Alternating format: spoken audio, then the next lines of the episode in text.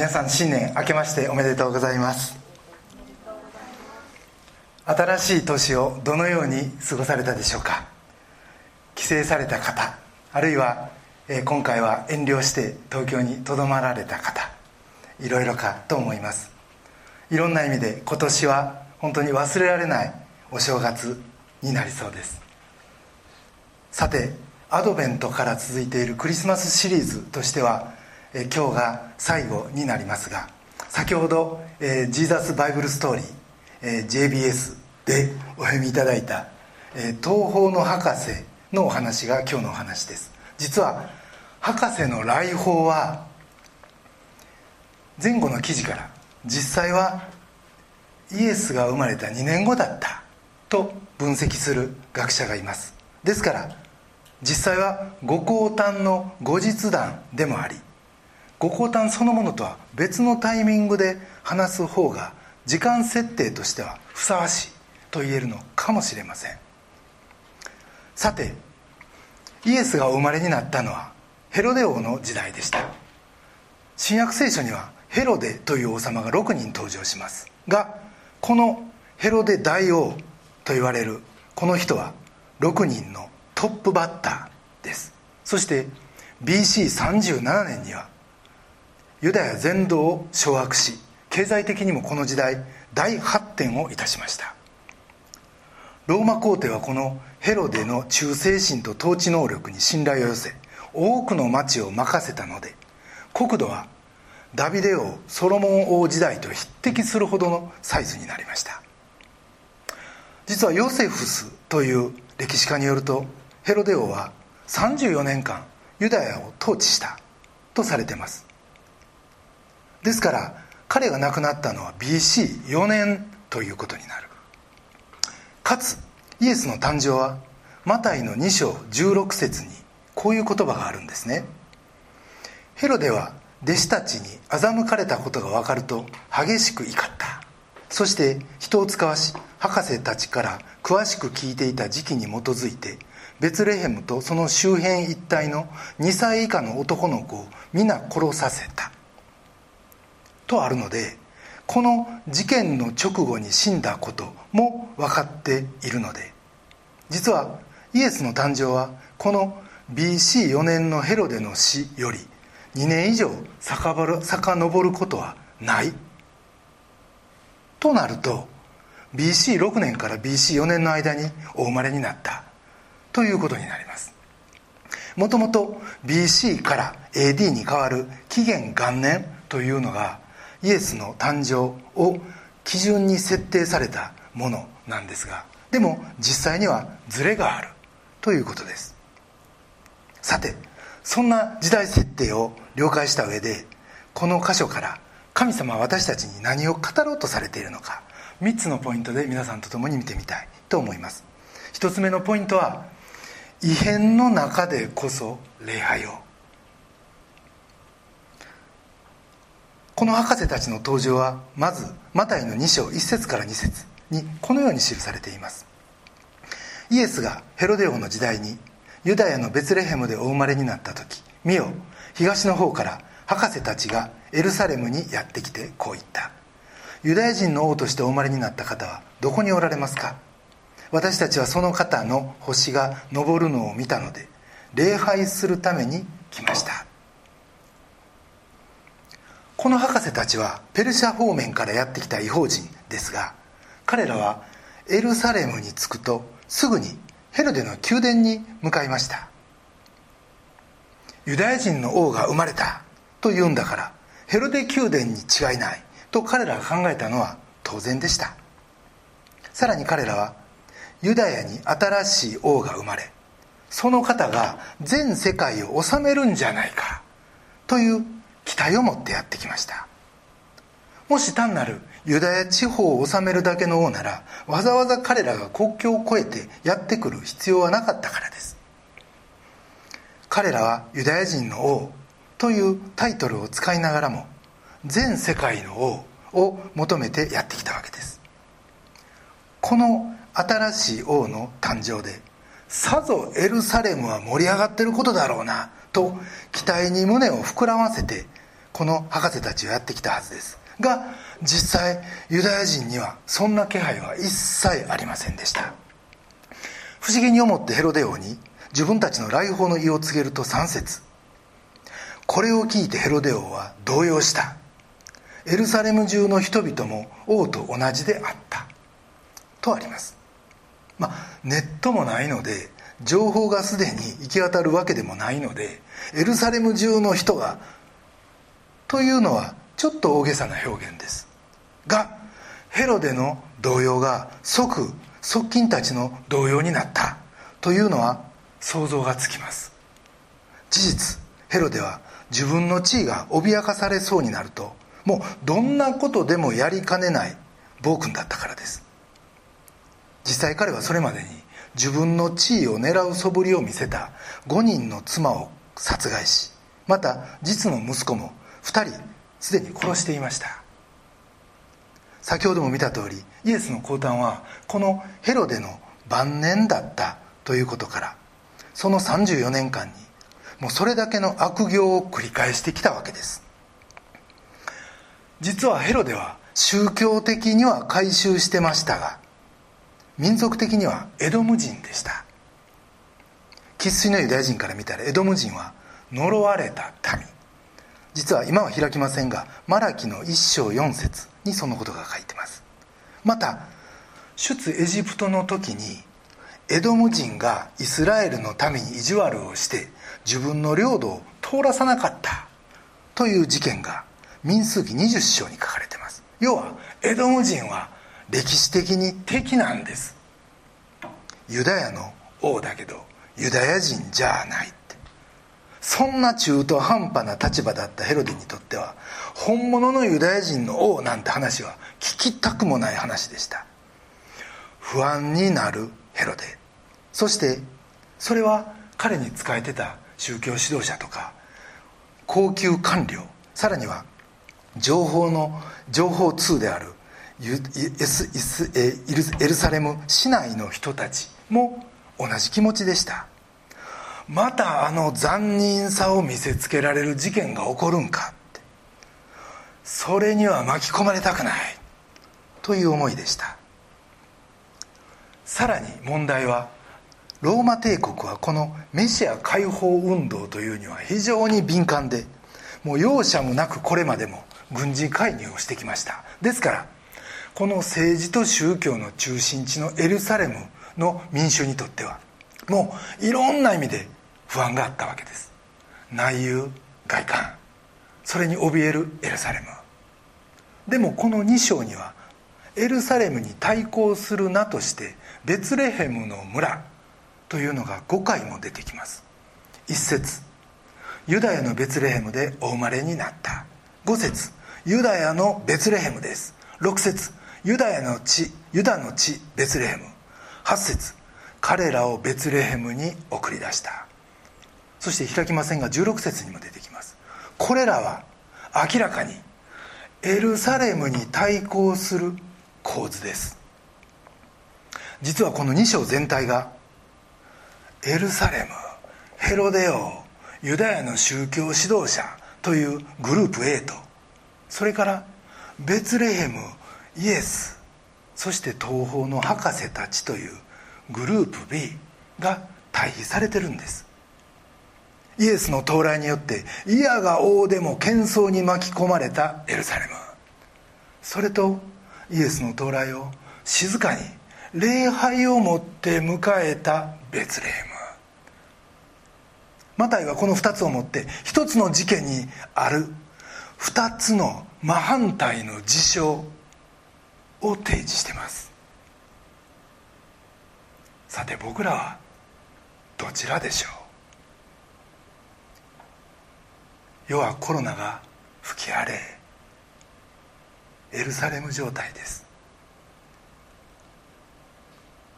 見方によってはこの2021年波乱の幕開け。でも願わくは僕らの心はそこにとどまることなく個人の礼拝あるいは共同の礼拝を通して静寂と平安と約束と希望と将来とそういった全ての良いもののあるベツレヘムへと送り出されるものとなりたいと思います。今年初めての誠実礼拝を共にお捧げできることを改めて心から感謝したいと思います。一つの事件の中にある。二つの事象です。異変の中でこそ主の御手に安らぐ。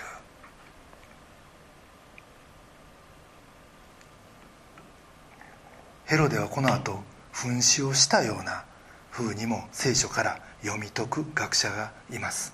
が礼拝を許された。私たちにはこの後聖書にある神のものすごいストーリーが展開していくんですよね。異変の中でこそ礼拝を。一つ目のポイントです。二つ目のポイントは祈る人生にキリストの星あり。マタイの2章9節にはかつて昇るのを見たあの星が彼らの先に立って進みついに幼子のいるところまで来てその上にとどまったとあります。まるで飛行船みたいに上空を移動し目的地まで進んで博士の上に博士たちがちゃんとその目的の家に到着できるようにその上で待ってたというわけです。こんな星普通。ありませんよね。でも聖書は全て真実ですから。2000年前のその日その夜この星は出現した。と僕は信じます。これは超常現象とも解すべきでしょう。我々クリスチャンの祈りの人生にはそのようなキリストの星が何度か出現するんです。あの人と会ったからあの出来事があったからあの日あの時あの言葉を聞いたから自分の迷いが吹っ切れた進むべき道がはっきりしたそういう劇的な出会い一大事件のことです。それは周りが闇で覆われていれば覆われているほど輝く。そして僕らの苦しみや悩みが深ければ深いほど三千と輝く明けの明星になります。2008年9月僕は上海で台湾人のエディという青年からデボーションのやり方について教えてもらって実はその通りにやってみたらものすごいことが起きたんですね。まあ彼が僕に言ったのはデボーションする前にはしっかり祈れって。そして神からの語りかけを期待して待ち望んでそれからゆっくり聖書を開けって。まあ言うなれば普通のことというか当たり前のことでした。彼はこう言うんです。神はあなたに語りたくて語りたくて仕方がないって。でもその神の御声があなたがデボーション通して聞こえないとしたらそれはあなたに聞く側の態度として準備ができてからないからないからだと思うって。まあそれがですね30手前の信仰告白したばっかりの青年から言われたというのがショックだったんですけどでもその通りにやってみたら翌朝のデボーションで出ていきなさい。出ていきなさいって。直接神から語りかけられました。と翌日翌月リーマンショックが発生し上海事務所が閉鎖となりそして帰国。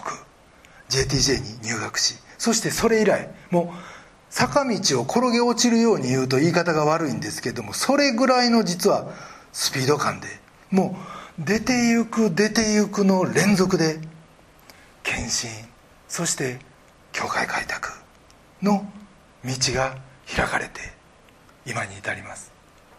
もちろん突然の帰国命令ですからその時の心はもうかき乱されてどうしようもなかったです。でも今振り返るとあの「出ていきなさい」という言葉に従って帰国したことが全てのスタートでした。でもあれ以来そのエディに出会ってないんですよね。これも不思議なんですがこれが一つ目の星です。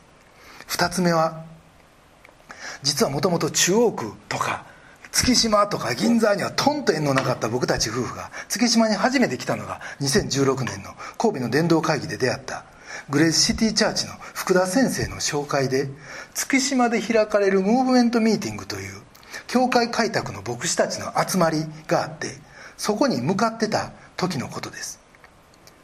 本来、まあ、夫婦で有楽町線で月島で降りないかんのに間違うて僕が「いやいや新富町が近いで」言って間違って新富町で降りてですねうわ遅刻やとなってですねもうしゃあないなと。で佃大橋をとことこテクテク歩いたわけです。すると目の前にそそり立つタワマンかオフィスビルかわからないそのビル群の足元に何々小学校幼稚園中学校と看板がずらっと並んでるんですね。神学校の3年の秋のことです。それ見てああ都会は人が住んでるんやって。ビジネスマンだけやないんやって。ファミリー family ministry も可能なんやって。初めて分かったんです。それまで旗絵はファミリーミニストリー。僕はビジネスマンに伝道したいと両者一致せず。実はもうこの話題は何かも触れるとお互い平安がなくなるのでもう腫れ物状態で封印してた。封印しながら祈ってたんですけどでもあの光景が僕らにこここそあなたたちが出ていく場だということをはっきりと確信させてくれました。これが2つ目の星。でもですねそう思ってこの間橋の上から見たら一つも看板ないんです。で土地の人に聞いたらちょうどあの時区立の学校が全部大規模改修しててその飛散防止ネットの外にこう名前が出てたっていうことなんですね。そして3つ目。それは銀座ブロッサムの担当エッチさんとの出会いです。区の担当者にお願いしたら「いやいや土日の会議用途の貸し出しはありません」とあっさり断られてガクッときました。でもじゃあ土日はというと銀座松屋が窓口でもう披露宴専門と分かってました。でもなんとかならんかなって友人の松屋の社長さんに口聞いてほしいと思ってメール入れたんですね。いや福音自由はこんな歴史があってても変な教団じゃないいうことを一生懸命説明したらちらっと一本メールがあって宗教のことは門外漢なので僕は口を挟みません。と、まあ、ビジネスライクというか、まあ、当たり前の返事が来てですねうわ言わんかったらよかった余計可能性低くなったななんて思ったんですけどまあ元より苦の持ち物なので宗教はお断りの可能性が高い。でもまあこの際もうお願いするならこそこそ礼拝もできないしえいままよと。もう礼拝が用途目的ですと。もう起死鮮明にしてガーンと申し込み用紙に書いて持って行ったらそこに現れたのが松屋から来てるエッチさん「へえ礼拝ですが一体どんなことをするんですか?」って興味持ってくれて。そしてもうその場で第1回目の契約成立。そして今に至ります。台湾人のエディ月島のあの風景そしてエッチさんの登場。人はそれ聞いても「あ偶然でしょ」って「たまたまでしょ」ってそれがどうしたの？と言うかもしれん。でも僕は一つも偶然はない。全てキリストの星だ。と信じます。だってそのうちの一つでも欠けてたら今の TCC はないんだもん。選ぶべき道がわからない時は祈り続けましょう。神は御心の時に必ずその星を出現させてくださりそして迷いの中にクリアな御心をあなたに示してくださいます。祈る人生にキリストの星あり。2つ目のポイントです。3つ目のポイントそれは主にお出会いしたら新しい道に一歩踏み出せ。マタイの2章12節にはこうあります。彼らは夢でヘロデのところに戻らないようにと警告されたので別の道から自分の国に帰っていった。これはキリストにお出会いした博士たちのことです。別の道を通って帰ったって。これは彼らがその時以来新しい生き方を選んだということを示しています。黄金入港没薬を献上したと聖書にありますがもともと彼らは先生術星占いの専門家でした。そしてこの黄金入港没薬は占いの道具だったと言われてます。占いの霊悪霊と偶像に支配される人生と決別して彼らは帰っていった。2000年前のあの時代です。簡単に別の道から変えるというけどそれはそれでものすごいリスクでした。山賊に遭うかもしれんし行き止まりになってるかもしれんしそれに比べて元のルート来た道いうのはもう安心ですよ。安全ですよ。でも彼らはあえて新しい道を選んだんです。彼らは一体何を思ってそんなリスキーな選択をしたんでしょう？小山康介先生という先生の書いた「落ち着かない夜」という本の中にこういう文章があります。大きなところでどっかり座って落ち着いてしまわないことが愛というものの本質なんではないだろうか。怠け者の愛なんていうものはありえない。怠け者の愛とはいつも慣れたところに座り込んでしまってる愛であってそれは愛の破産状態に他ならない。愛というものは自己保存のための武装をしないんだ。愛は傷つけられることを恐れないんだって。僕はここから一つのことを思いました。年末にクリスマスのことをお話をしました。一つは大いなる方が大なるお方が将となってきてくださったということ。そしてもう一つは裁きでなく私たちの救いのために来られたということです。そして今日この箇所で思わされたことは聖なる方がこの聖というのは実は静かの方です。静かなる方が道となられたということです。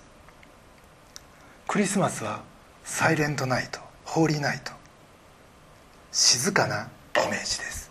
でも実際は天使も星も動いてる。そして羊飼いもまた博士もみんな動いてた。ベツレヘムも雑踏の中にあった。そして何よりイエス・キリストが私たちのところに飛び込んできてくださった。つまり本質的にクリスマスは銅の世界だった。ということです。最初にお読みしたルカの1章39から42節はクリスマスの半年前マリアが精霊によって身ごもった直後のこと。39節の最後「急いで行った」とあります。マリアは馬詰めとそれまで蔑まれてきた叔母のエリザベツがすでに妊娠4ヶ月だということを天使ガブリエルから聞いてもういても立っても折れずに叔母のところに走ったんです。エリザベスは奇跡的な高齢妊娠でしたからそのことは誰にも告げずに安静にしてたんでしょう。でもそれだけに天使からそのことを聞いて駆けつけて駆けつけてくれたマリアにどれほど驚き喜びまた皆を褒めたたえたことでしょう。エリザベスのその解任の喜びはルカの一章25節括弧の中の言葉にあります。主は今このようにして私に目を留め人々の間から私の恥を取り除いてくださいました。実はこれを言語の通りの順序で訳すともっと気持ちが分かります。こんなにもこの私にしてくださったのです。主は。となってます。ところでザカリアもエリザベツもルカの一章六節にこうあります。二人とも神の前に正しい人で主のすべての命令と掟を落ち度なく行ってた本当に真面目やった。にもかかわらず人生は思うようにはいかんかったわけです。そして一章25節。人々の間から私の恥を取り除いてくださったとあるように。それまでは恥の中を生きてきました。でもそんな耐え難いほどの存在の軽さ。生きてもたとえ正しく生きても全然報われないってそんなネガティブな思いに喘ぎ苦しむ私たちに神は寄り添ってくださるということです。そしてマリアの帰りはその34ヶ月後でしたから本来なら一番大事にせないかん時にマリアは再び1週間の一人旅を強行しそしてナザレに帰り着きます。でもそれはマリアにとっては苦痛でも何でもなかったに違いない。それは小山先生が言うように愛というのは自己保存のための武装をしないからです。愛は傷つけられることを恐れないからです。そして聖書の神に大きなところにどっかりと落ち着かないという姿がもしあるとすればそれが歌われているのが先ほどお読みいただいた詩篇です。113編4節から6節。主はすべての国々の上に高くおられその栄光は天の上にある。誰が私たちの神主のようであろうか。主は高い見位に座し身を低くして天と地をご覧になる。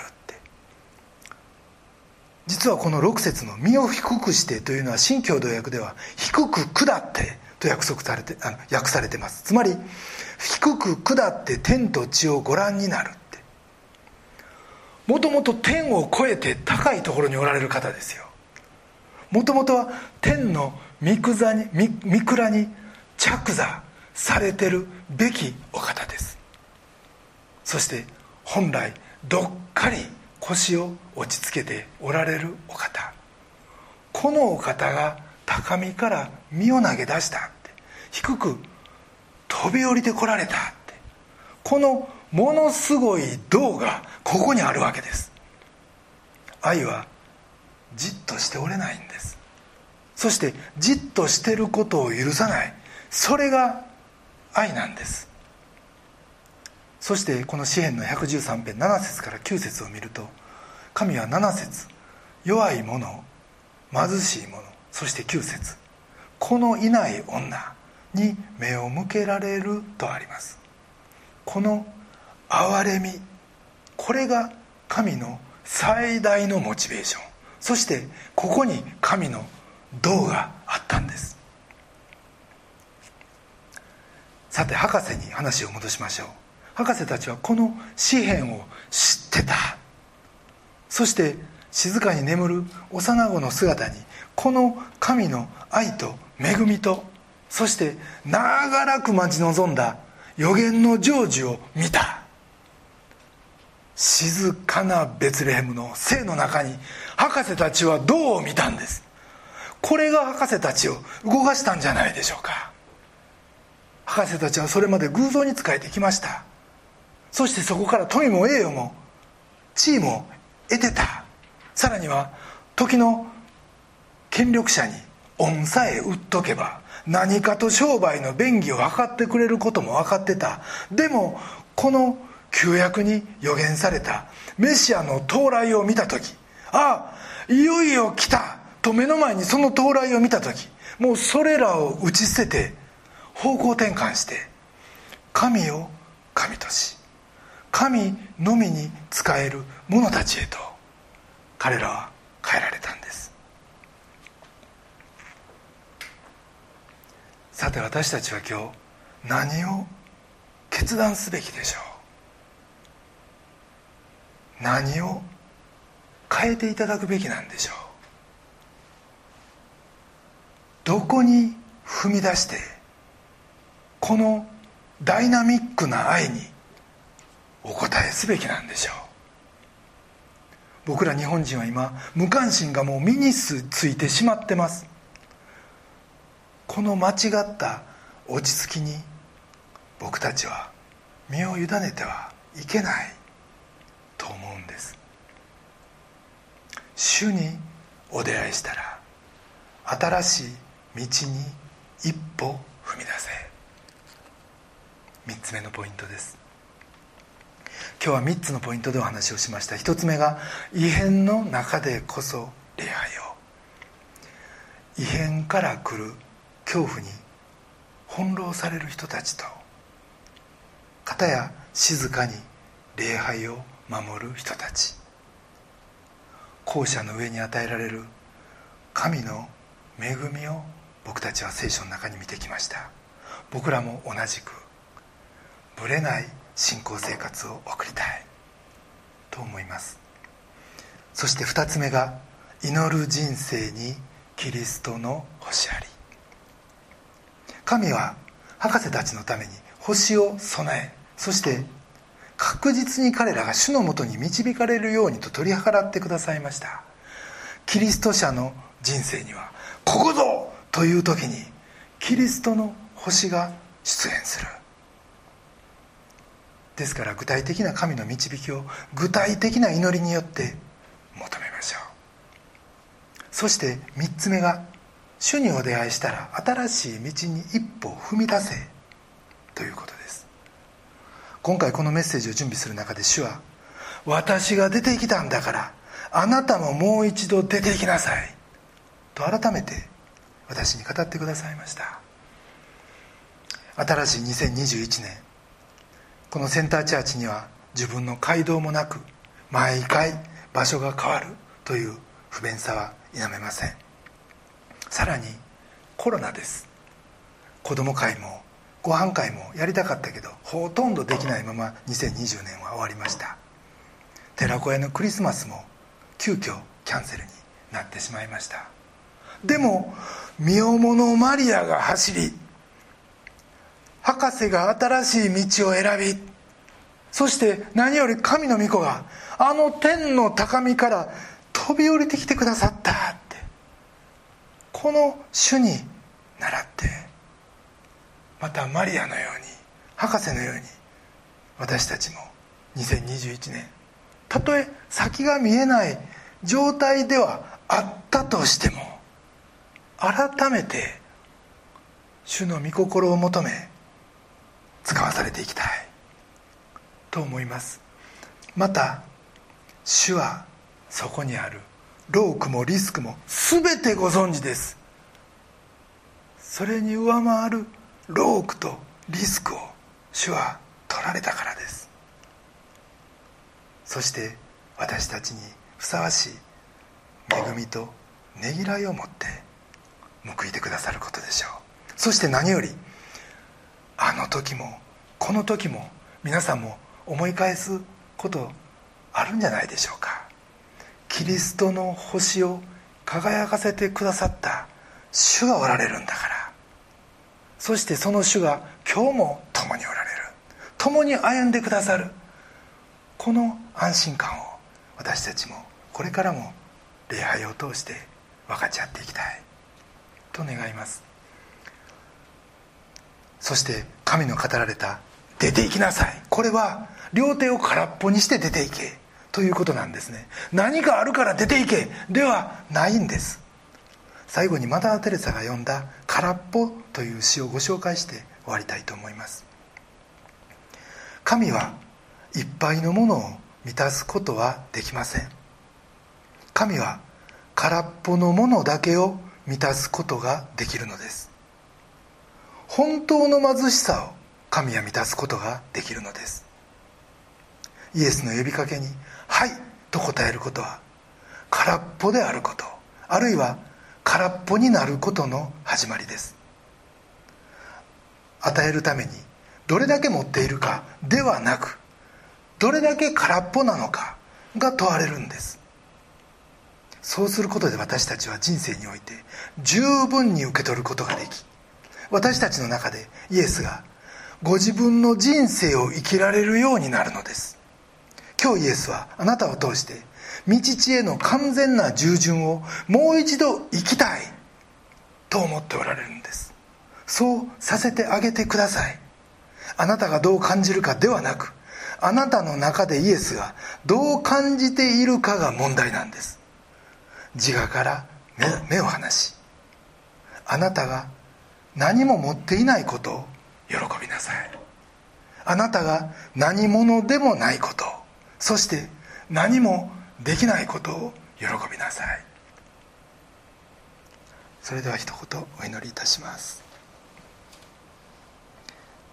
ご自愛に富たも私たちの父なる神様。あなたが御子イエスを我が救い主として2000年前にお送りくださったこと。また御子が天の御座を離れこの地に飛び込んできてくださったことを心から感謝します。どうぞ道に迷いやすい私たちです。三千と輝くキリストの星で導いてください。また私たちが世の異変に動揺することなくあなたを礼拝する民であり続けることができますように。無関心のゆえにどっかり腰を落ち着けてしまうことがありませんように。また何かを抱え込んであなたの働かれるスペースを奪ってしまうことがありませんように。2021年があなたと共に歩む一年でありますように。私たちの救い主主イエス・キリストのお名前によってお祈りします。アーメン。